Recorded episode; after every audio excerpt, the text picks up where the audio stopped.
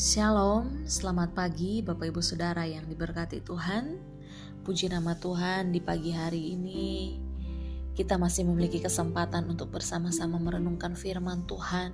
Kita akan bersama-sama mendengarkan suara Tuhan, apa yang Tuhan mau katakan buat kita di pagi hari ini.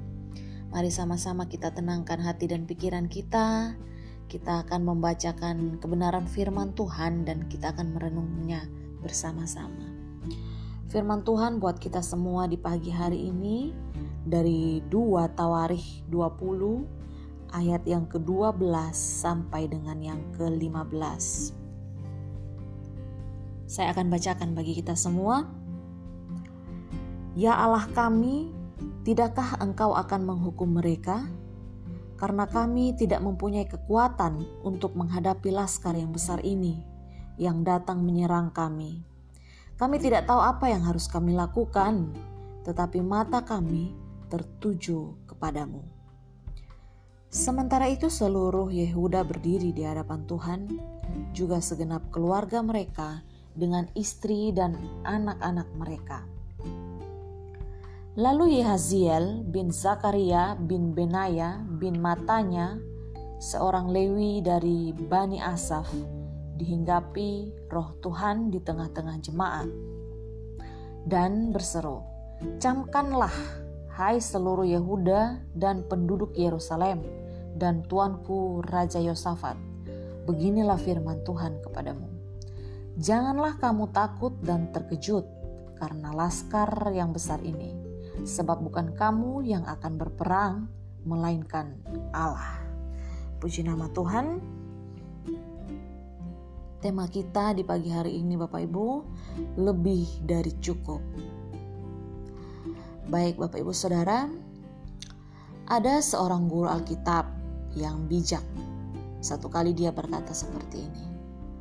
Cepat atau lambat Allah akan membawa umatnya yang merasa memiliki segalanya ke tempat di mana mereka tidak memiliki apa pun selain dia. Ya, dia itu Allah. Tanpa kekuatan, tanpa penjelasan, tanpa apa pun kecuali Dia. Tanpa pertolongan Allah, mereka akan hancur. Kemudian dia lalu bercerita tentang seorang yang putus asa, mengeluh kepada pendetanya. Hidup saya benar-benar hancur. Kemudian tanya sang pendeta ini kepadanya, "Seberapa parah?" Dan sambil menutup kepalanya dengan tangannya dia meratap, sangat parah, sehingga satu-satunya milik saya yang masih tersisa hanya Allah. Kemudian wajah sang pendeta ini berseri-seri. Dengan senang hati saya meyakinkan Anda bahwa orang yang hanya memiliki Allah memiliki kekuatan yang lebih besar, lebih dari cukup untuk memperoleh kemenangan yang besar.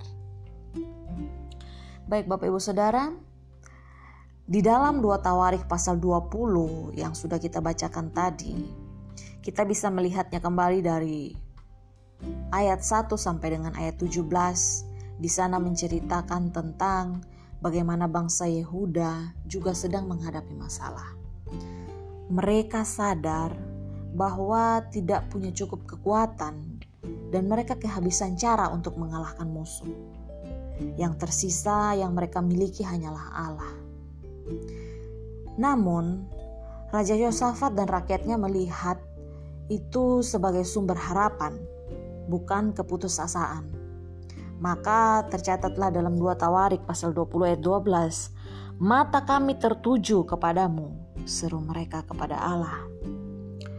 Dan mereka tidak dikecewakan karena dia, Allah sendiri memenuhi janjinya.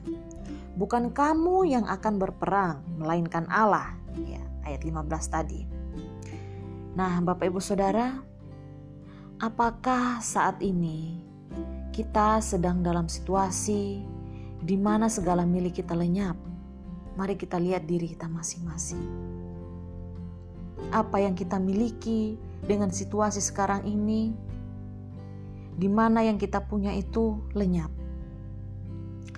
Bapak, ibu, saudara, ketika kita mau mengarahkan pandangan kita kepada Tuhan dan menaruh harapan kepada Dia, kita akan mendapatkan pemenuhan janji Allah. Dan kita tidak akan membutuhkan apa-apa lagi selain Dia, yaitu Allah kita. Jadi, Bapak, Ibu, Saudara, seharusnya yang utama di dalam kehidupan kita yaitu Allah sendiri, hanya Allah. Yang lain hanyalah pelengkap yang melengkapi. Itu pun semua daripada Tuhan sumbernya. Jadi, ketika kita mau berlutut dan berserah kepada Tuhan, Bapak Ibu, ketika itu kekuatan baru dari Tuhan meliputi dan menguasai hidup kita. Maka, ketika kita sudah memiliki Yesus yang adalah Allah dan Juru Selamat kita, itu semua sudah lebih daripada cukup tetaplah berpegang kepada Yesus, tetaplah memiliki hati dan pikiran bahwa hanya kita dan kitalah milik Tuhan, maka Tuhan akan memenuhi janji Dia, sehingga kita tidak merasakan membutuhkan apa-apa lagi. Demikian renungan kita di pagi hari ini, Bapak Ibu Saudara. Kiranya Tuhan memberkati kita. Amin.